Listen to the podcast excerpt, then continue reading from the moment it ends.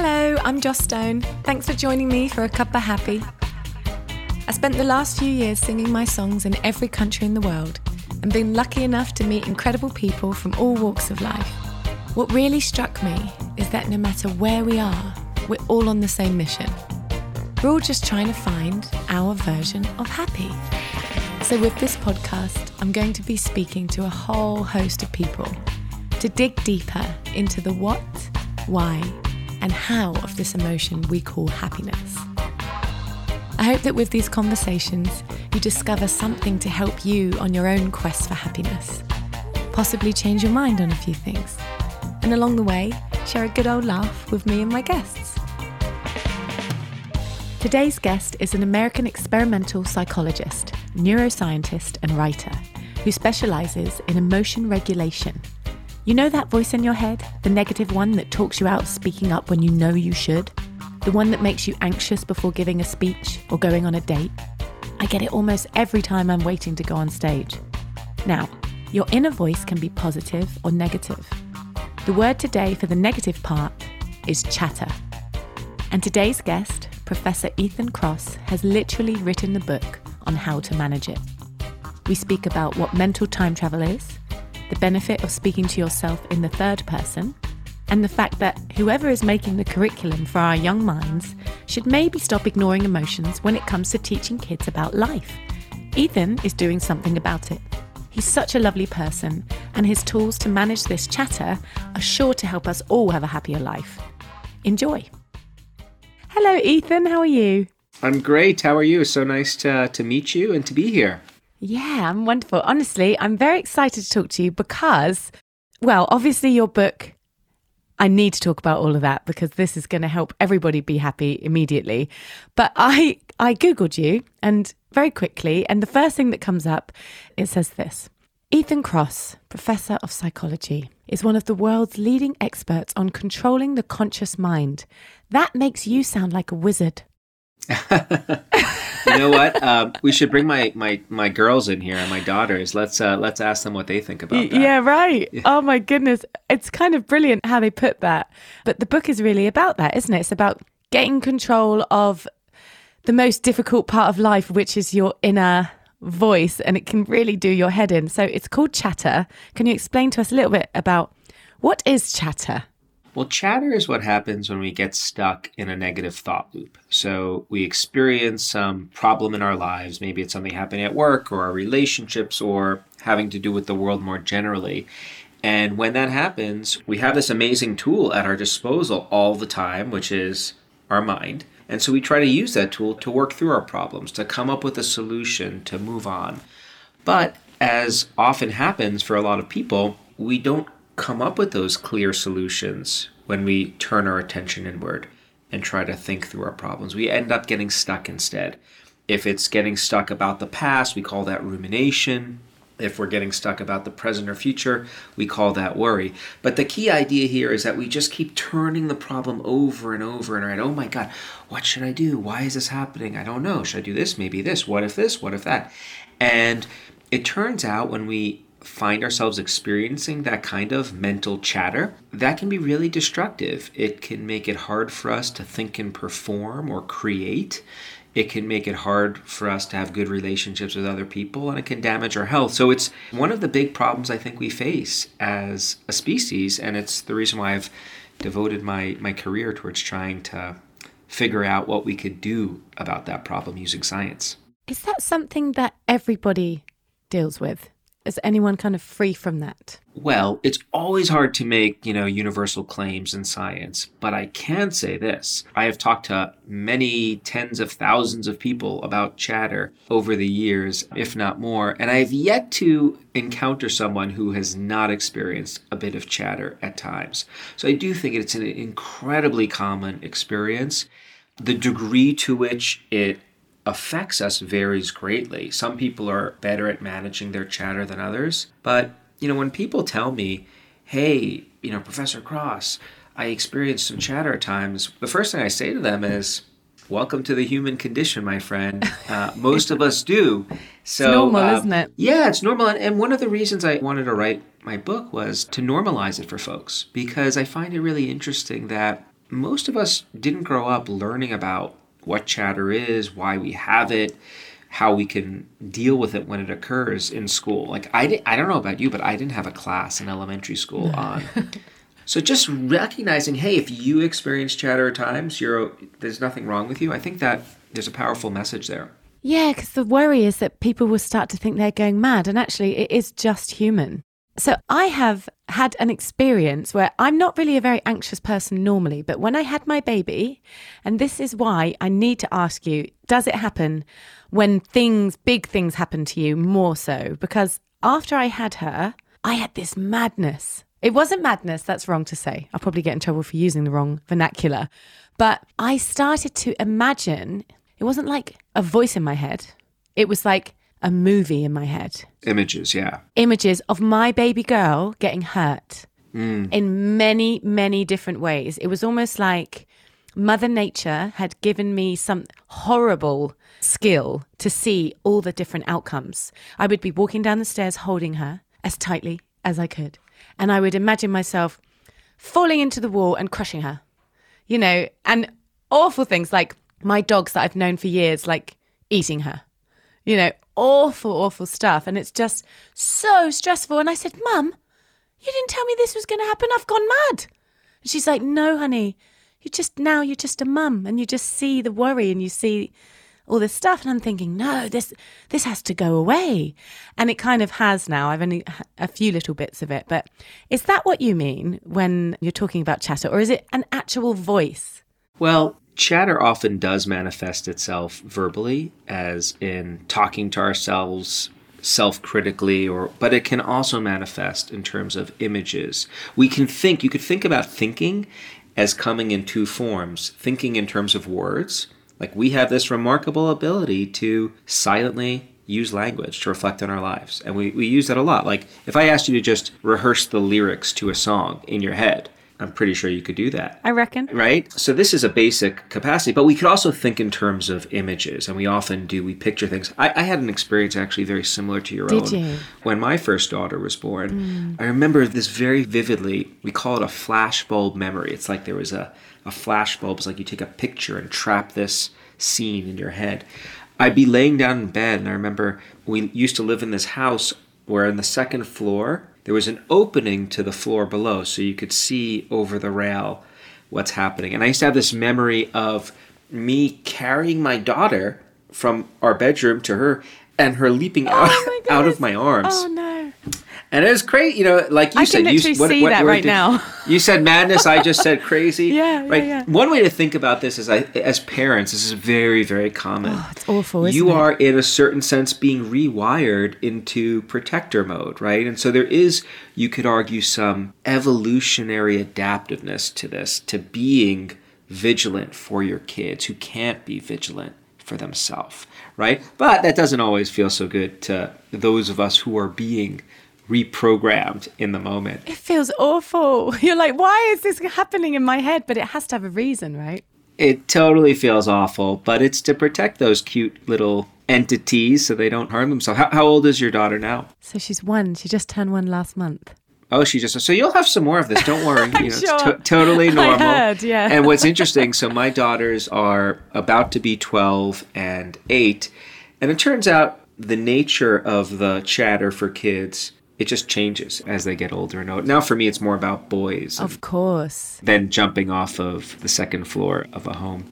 But your question, though, about do major life transitions bring about chatter? Absolutely. They are among the most chatter provoking times in our life. When we graduate from school, when we move to a new city, when we get a new job, those tend to evoke this hamster wheel in our head. It's really the worry, isn't it? It's the worry, it's the rumination. Well, here's what's remarkable about the chatter it can take lots of different forms. So you could think about chatter, the visual is of one of those hamsters in your head running on an exercise wheel. It keeps on running but doesn't make any progress. Sometimes it can take the form of worry. Oh my God, what if everyone gets sick and when is the pandemic going to end? It can take the form of regret and self disparagement. Like which is different from worry, right? Well, I can't believe I said that. What you know? Oh my God, I'm so stupid. Why did I do that? What am I gonna do? It can take the form of anger and hostility, like that son of a bleep. They said this, and whether it's anxiety or depression or anger that's filling, it's the spiraling that makes it so toxic, and that's what we want to figure out how to help people avoid. So I was talking to a friend of mine who had gone through cognitive behavioral therapy and he was explaining it to me like he would have a bad thought that he was about to spiral. I suppose that's really the chatter. So he was saying when that chatter happened, he just has to do something that is out loud and kind of quick to knock himself out of that thought. So just say, no, I'm not doing that. Or don't be so bloody silly. Or be quiet, you know, something that wasn't that voice. And then it should break it. Is that something that is helpful or? Well, I think the idea of breaking it, I think, is an important point to emphasize. People ask me a lot about my own life. You know, like, hey, do you ever experience chatter? You're an expert on this topic. And yeah, there are times when I experience some chatter. It tends to be, interestingly enough, about my my kids and family. I'm not the thing you love the most. Thing I love the most. I'm not chatter prone about other areas of life, but that's my Achilles heel. What I'm really good at doing is the moment I detect the chatter beginning to brew, I have tools that I rely on. Like I've got a plan, and I just use those tools to nip the chatter in the bud before it escalates. And that can be really, really helpful because what makes the chatter so toxic is that it stays active in your head, right? It's like, have you ever tried reading a couple of pages in a book and you read everything? You're positive like under oath, you would swear that you've read the words, but you don't remember anything, anything that you've read because your mind was somewhere else. Yes, I've done that many times. Right? That's what chatter does. It consumes us. And if that happens for long periods of time, that can be really damaging. So I've got tools. So I had a big presentation a couple or last week, and I'm sure you could sympathize with this, like big crowd and big room. And you know, oh, I, I began to get a little bit of jitters, and, and then I yeah, I instantly just I use something called distance self talk, which is the first tool I use for managing my chatter.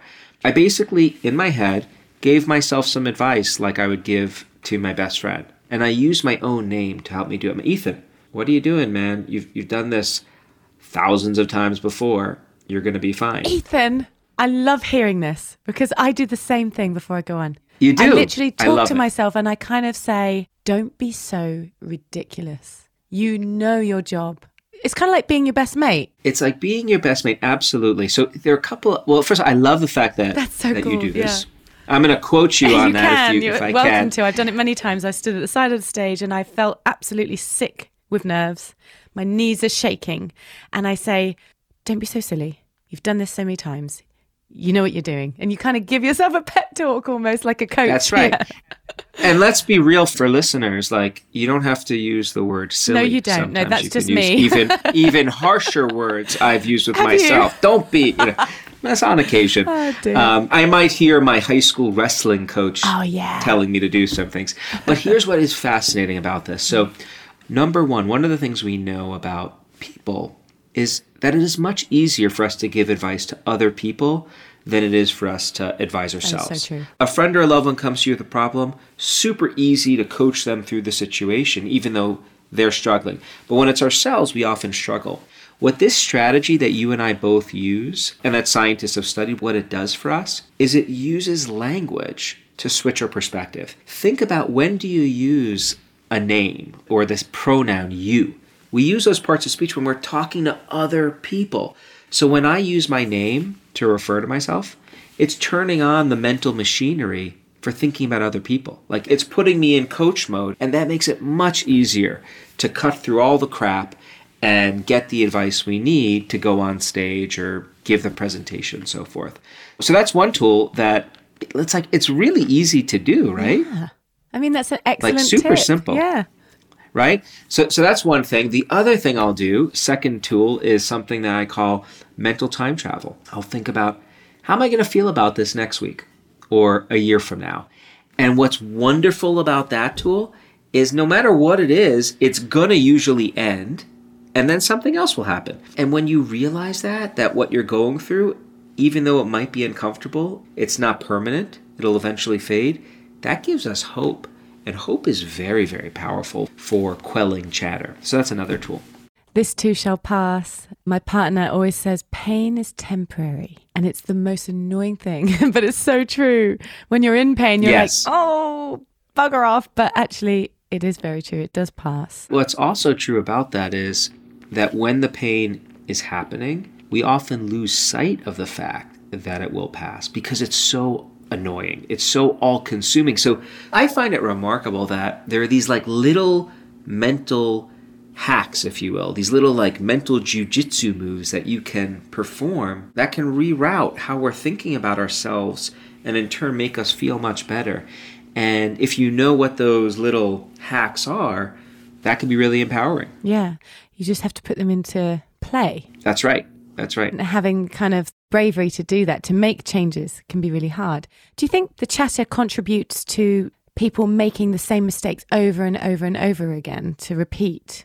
Well, I think if you're stuck in the chatter and you're not learning from your experiences, then yeah. Tell me if you've heard this that people just want to live a life free of all negativity. They just want to always be happy. Yeah, that'd be nice. but I don't.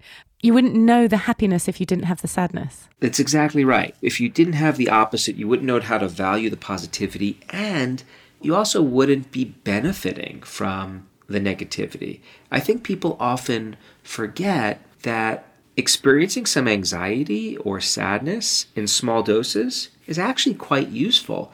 Like when I experience a little ping of anxiety, that alerts me to the fact hey, you need to start preparing for something. If I don't experience any jitters before an event, I usually don't do as well as when I have a little bit. You are so right. So a right. Mm-hmm. little bit, a little bit is good, and and it helps us learn from things too. Like when I put my foot in my mouth, which unfortunately for me is a fairly common experience. I can't imagine, Like, Ethan. I Oh, no, no, no, It is true, but go on. it is. I, I, I assure you, it, it Uh. happens. But that remind. Oh, why did I say that? I think about it after. I don't feel good, but then I remember I learned something, and then I don't repeat that in the future. what did my dad used to say to me? Piss poor planning leads to piss poor production. And when I get really nervous, I'm always worried about forgetting the words or the melody, but mostly it's the words. It's like the detail. And I think if I do that, especially if it's a duet or something, I'm disrespecting people. I mean, I spiral. I go deep. I'm like, everyone will think that I'm, I don't care and I don't care about them personally. My head will go, I'm like, no, they won't think that. But if you prepare, because I've had moments where I've forgotten those negative moments, they're real. That's not like a pretend worry in my head. That has happened. But if you prepare, then I can stand at the side of the stage, or you can stand at the side of your stage when you're doing a talk, and I can convince myself that I have prepared and I can just be confident in that thought. And I suppose you can apply that to lots of things in life a job interview or even a date. You know, what I'm going to ask him. I know what I'm going to ask him. I'm not just going to sit there silent and be nervous. You know, you can prepare for life. That's exactly right. So the preparation is key, I think, to minimizing the chatter. And then when you find yourself spiraling, I think it's really interesting how you said you go deep Yes. into the into the spiral. Isn't it remarkable how deep we can go down the rabbit hole at Oh times? gosh, yes, it's scary. in some of our experiments where we do studies with people from the community to learn more about their chatter and how they can manage it, one of the things we sometimes have to do, we have to get people to start experiencing some chatter. And we'll then ask people to share with us, hey, tell us what's streaming through your head. And one of the most memorable things that I've heard from those studies is a lot of the time the participants they actually don't want to share with us what they're thinking about because they recognize how ridiculous it is how far removed from it's like it's so embarrassing to them so just actually articulating it out loud sometimes makes people feel better because they realize this is preposterous Yes. you know no one would actually but when we're in our minds lost in the chatter we sometimes we lose sight of that So if you don't knock yourself out of it by saying something out loud or talking to yourself or, you know, using one of your tools, if we don't, I understand that you can create neurological pathways by thinking certain things over and over again. Will it make it stronger so that it almost gets harder and harder and harder to change it? The stronger that pathway becomes, or am I just making that up? no, that's a great question. Here's one of the things that I think is really uplifting. So, so one way to answer that question is to look at groups of people who experience pervasive chatter. So, people who are struggling with clinical forms of anxiety or depression.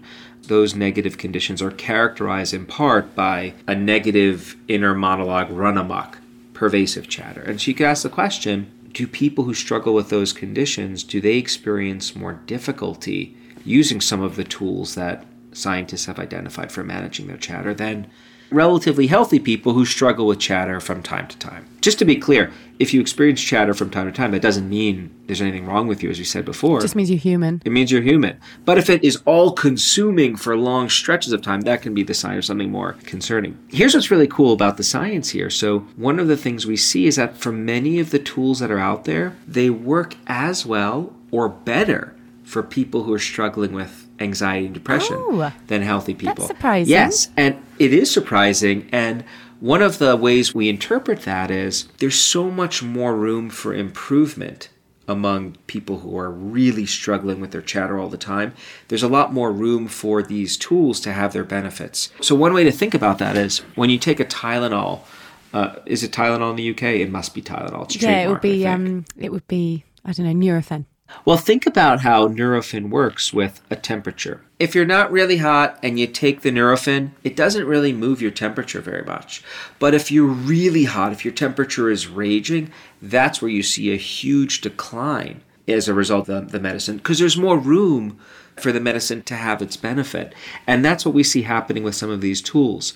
The more prone to distress you are, the more effective they are at, at helping you feel better. So when you say you see this happening, are you looking at people's brains? Have you got like little lights flashing on your screen? We do sometimes look at people's brains. We look at their brains, we look at their behavior. So whilst they're doing the study, whilst they're part of the study, you can yeah, so so like in one brain, like we recently did a, a study looking at how quickly talking to yourself using your name can help people. There's this brain technique where we basically put what looks like a shower cap on people's heads. It's full of electrodes.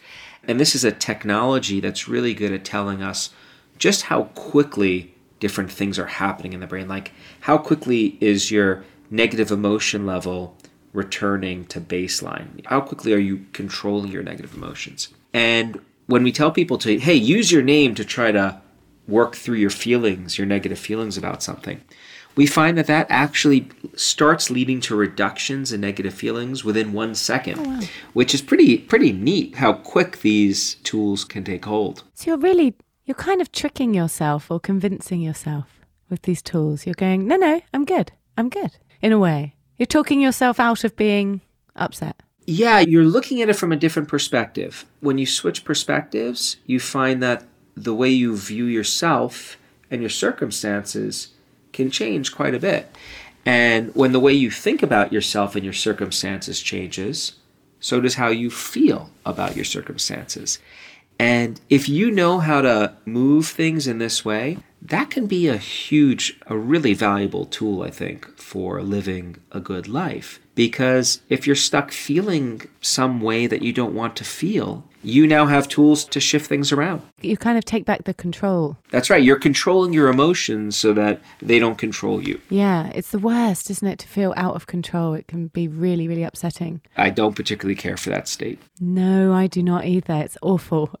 and then we all feel it. I do think that's important for people to realize. It's not just people that have a real illness, it is just human. Not just that, but I think this is a problem we've been struggling with for as long as we've been humans. If you look back in history, I mean, it's remarkable. You think about like the story of Adam and Eve, you know, struggling with the decision, you know, to eat the apple and the snake. And that's a story about managing our emotions or not in their case. Or maybe this is me being a total geek here, but I'll share it with you anyway.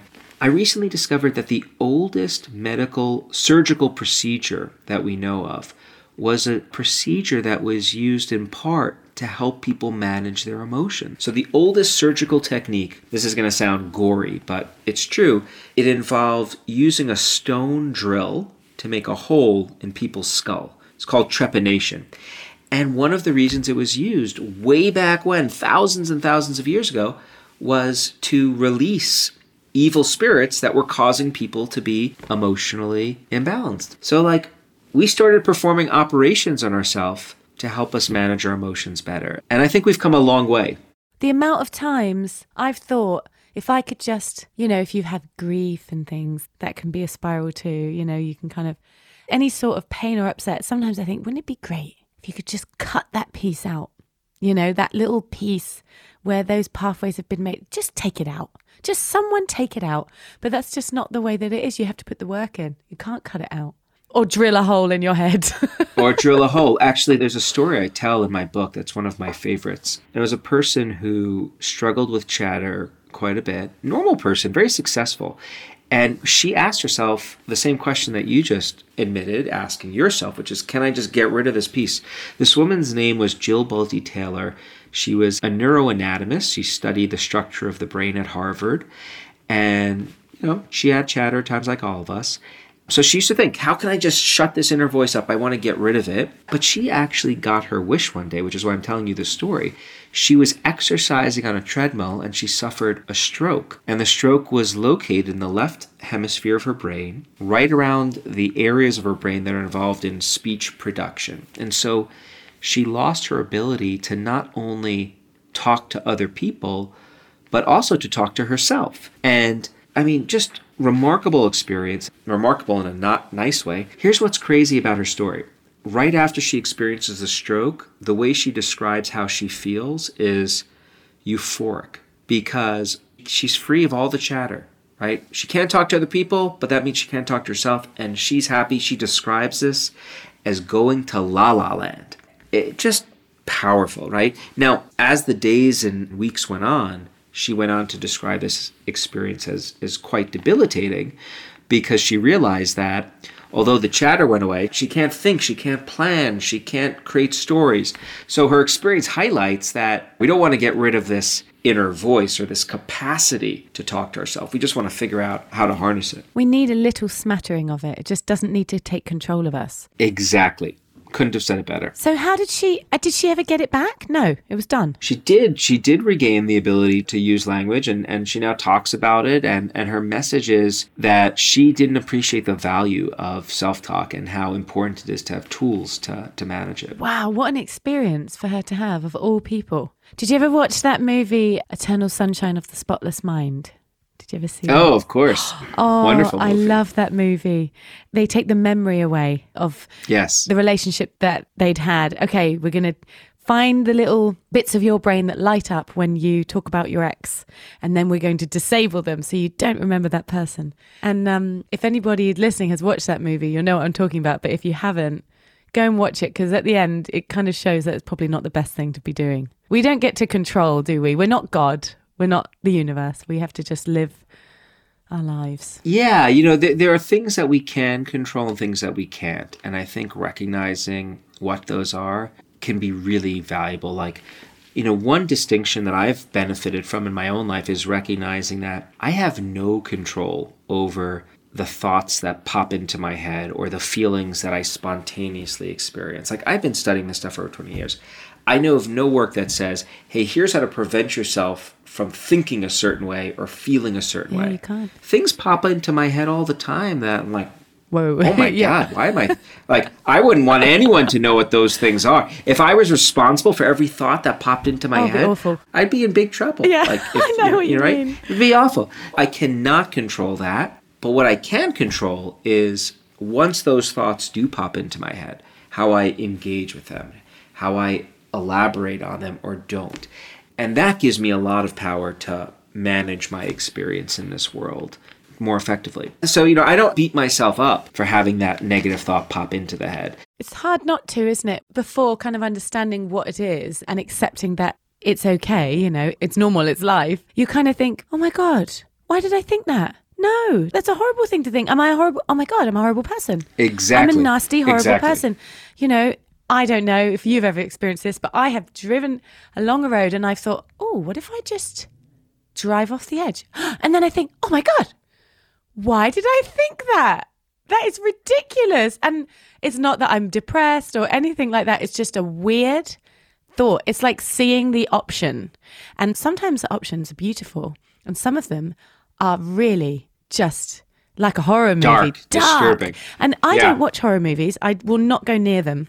I will not. Yeah, me I neither. don't want it in my head. It just will add to that horrible part, you know? I'm trying to avoid it, but you can't. It's just life. And you have to go, oh, don't be so silly, you know? And not think that you're a monster, really. Yeah, I think you have that awareness, and I think that is a powerful tool in your toolbox. I'll share with you one of my own. You tell me if this is a dark thought. So, a couple of weeks ago, my daughters and I all had COVID, and my wife did not. And at one point, I thought to myself, oh, it'd kind of be nice if my wife had it now too. But the, you know, the thought was we'd all get it over with, we'd be safe, and you know. But then I, then I, oh my God, what what does that mean? Did I just wish my wife a Right, terrible right. illness? This sounds terrible. I don't know why I thought that. But, you know, blah blah. I told her this. She knows this. Uh, no secret. And then you spiral. So you have one thought that's like completely innocent. It's just let's get it over and done with. Let's all have a cold. And then you Yeah. go, oh my God, does that mean wanting my wife to die? You know, it, you exactly. go there. You could easily go down dark. that path. and it, instead of going there, I just recognized, like, I don't know why that thought popped into my head. And I'm not going to beat myself up about it.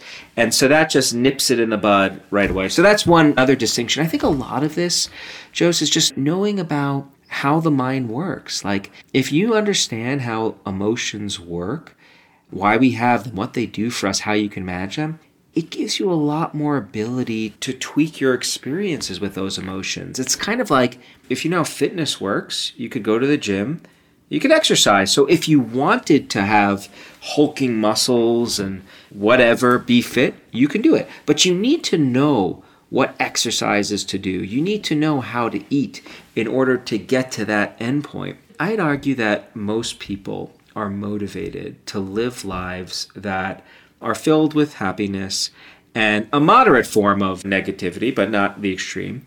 But we don't necessarily convey to them in school, at work, hey, here are the tools you can use to be mentally fit. And in a certain regard, I think of the work that my colleagues and I do and the stuff I talk about in my book is as trying to take what we've learned about this idea of mental fitness, if you will, of managing your rumination and worry or your chatter, and laying it out for folks. And oftentimes it's it's not really complicated stuff to implement. Like doing a push-up is not very well, a push-up can be hard. But it's certainly not the motion itself. no. It's not complicated, and neither are many of these tools that scientists have identified. And they can become a habit, just like the push up. The first one is going to be hard. And then you'll do more and you'll get stronger and it will become a habit. Just like when we stood at the side of the stage, that's now a habit. Same with me. You know, one advantage of knowing about these tools is you don't have to wait to just stumble on a solution to your problems. Like, I think a lot of the time in life, we do figure out, oh, thinking about it that way did help me. But it took a lot of trial and error to get to that point. You don't have to wait to get there if you know what these tools are ahead of time. Like, I'm very deliberate about what I do when I realize there's a little bit of nerves brewing before presentation or whatever. I've got like three strategies I immediately implement. I have game plan, and that's helpful. Yeah, very much. I think people that are listening to this podcast are people that are trying to get a game plan. They may have one, they may not, but they're certainly turning on going, Oh, what kind of advice has Joss's guest got on today? And it's brilliant because you have really deliberate advice, like those tools and many other things in your book. It's actual, like, you can do something about this. You don't have to sit and be consumed. You can do something about it. So I read that you had participated in policy discussion at the White House. When you're talking to me now, I'm hearing you say in schools, you know, we aren't taught this. Is that something you can discuss with the White House, with the government? Do you advise them, or what kind of conversations go on there? Well, I didn't advise them on that particular issue, though I'll, I'll tell you about a project we're doing. The discussion that I engaged in, this was several years ago, dealt with how we can take what we're learning about the human mind and how it works, psychology, and how can we use that information to inform public policy? How can we use what we're learning about the mind to help people live better lives in this nation? And there's actually a lot of work along these lines happening in the UK as well, partnerships between government and academics. There is increasingly a recognition that we should be teaching kids about how the mind works. To me, it seems like a no brainer. when I think about how do we choose what to teach kids about? Well, a lot of the time we, we teach them about information that we think is going to help them live better lives. So we teach mathematics because we often need mathematics in our lives. For example, you learned when you were a kid how to compute a percentage.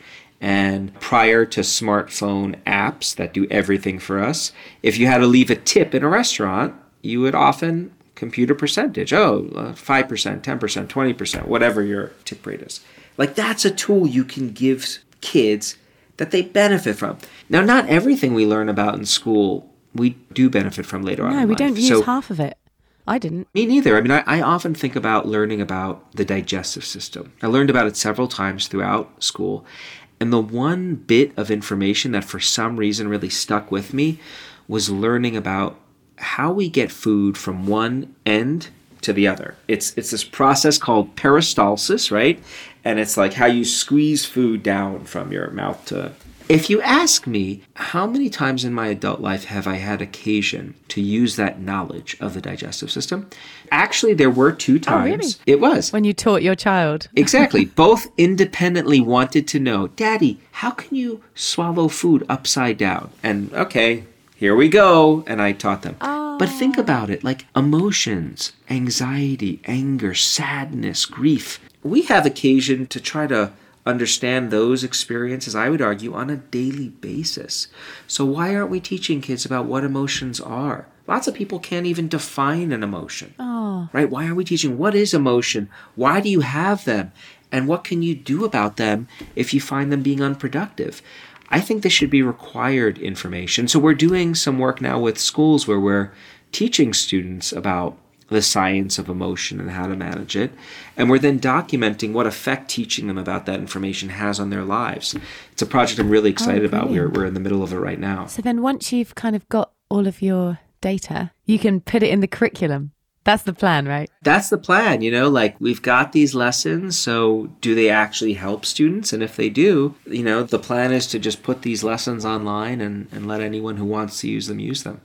You talk a lot about the stress response, and you did a very interesting study that was actually quite mean. you put you put everyone through massive amounts of stress by putting them in a hot room and making them feel like they had to do a speech, I think. So I guess that study was to figure out how we could manage our stress response. Could you tell us how people can do that? How can they put it into place? And, and what were your findings on that study? We did do something a little mean by having people induce some stress. But the reason we do this is we have it. to do you that. Do it. we got to do that to test ideas about how to help people manage it. So we in this was a study we did to look at how this idea of distance self talk, of using your name to coach yourself through a problem, doesn't actually help people? And so basically, what happened in short was people came to the lab and we told them that, hey, this is a study on how people prepare for giving public speeches. And say, we're going to ask you to give a speech on why you're ideally qualified to land your dream job. We want you to talk about your strengths and weaknesses and provide real world examples that illustrate how you've overcome your weaknesses in ways that perfectly position you for this opportunity. So that's the instruction we give people, and then we give them two or three minutes to prepare in this little cubicle. They have no paper and pencil, no computer. So really hard that sounds task. Impossible. It really stresses How could people you out. really organize a speech without a pen and paper? That's the whole point. We want to stress everyone out. And so this is actually one of the most powerful tools for stressing people out in the lab in a relatively humane way. So we do that, and then we tell half of the people, hey, we want you to try to work through your anxiety right now. Try to think, why are you feeling this way? Work through your feelings. And make sure you do it the way you normally talk to yourself in the first person. So you might ask yourself, why am I feeling this way? The other half of participants in the other group, they're given the same instruction, but they're told to use their own name. So some people report trying to work through their feelings using their own name. So that's what we like you to do. Try to ask yourself, why is, and if it's me, it'd be, why is Ethan feeling this way? What should Ethan do? And that's the only difference. So one group is thinking, why am I feeling this way? And the other group is thinking, why is, and they plug their name in there. And they do this to prepare. And then we have them give their speech and we videotape the speech. And what we find is after the study is done, people who use their own name to coach themselves through their anxiety, they actually were rated as giving more persuasive speeches than people Oh. who were in the first person. So they performed So better. calmer. They felt better about their performance. They ruminated less. That's right.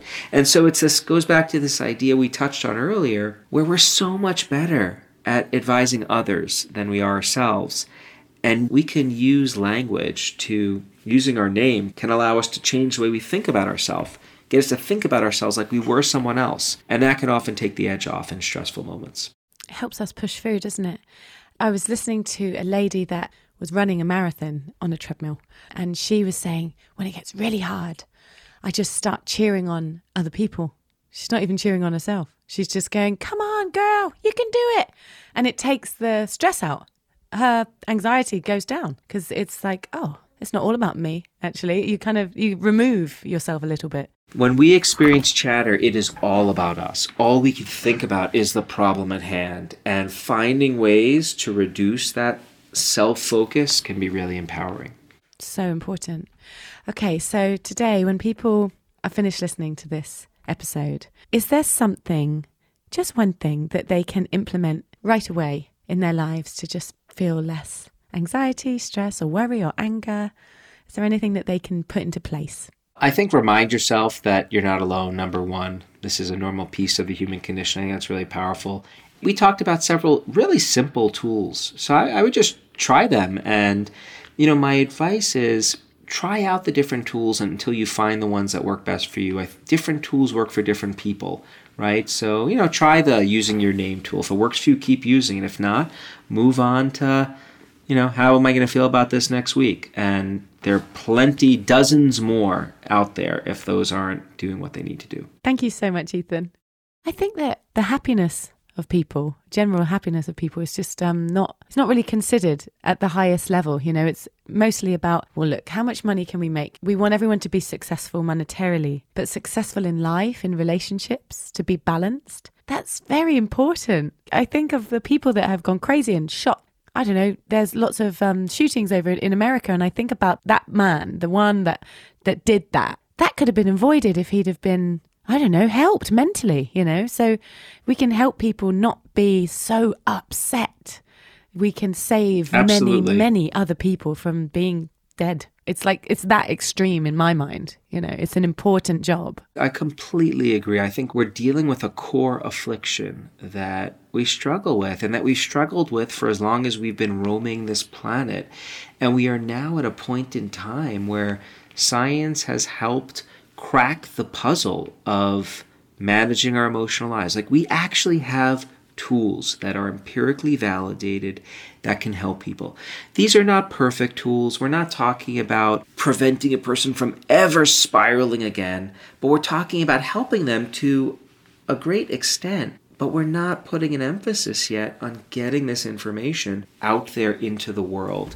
And I think that's a huge problem. It's one of the reasons why, you know, I decided to write this book. I mean, I'll share with you one of the motivators. A student asked me in class, I was teaching at the university about this information. A student asked me, Hey, why didn't anyone ever teach us about this earlier on in life? And I think we should be. So um, I think it's a huge issue. Well, now everybody can get your book. So if they're not being taught it in schools, they can teach themselves, which is wonderful. They can certainly pick up insights. They could go to my website. There's some free tools available there for them to download. That's brilliant. Yeah, it's, it's exciting to be getting this stuff out there. Yeah, thank you for doing it. It's really going to help so many people, and I know that it already has. Even just reading the bits that I've read has helped me to kind of know that there are other options and that I'm not the only one. You know what I mean? That's having these moments of madness. I call them moments of madness. I know that's not PC, but you know, but we all do. And it, it's really comforting actually to know that it's something you can sort out you can control, you can make friends with, even, you know. So it's really, really cool.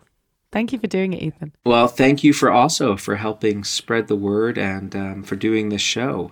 Oh, yeah, I think I. I view I, I view I view it doing something very similar. So Oh, that's good.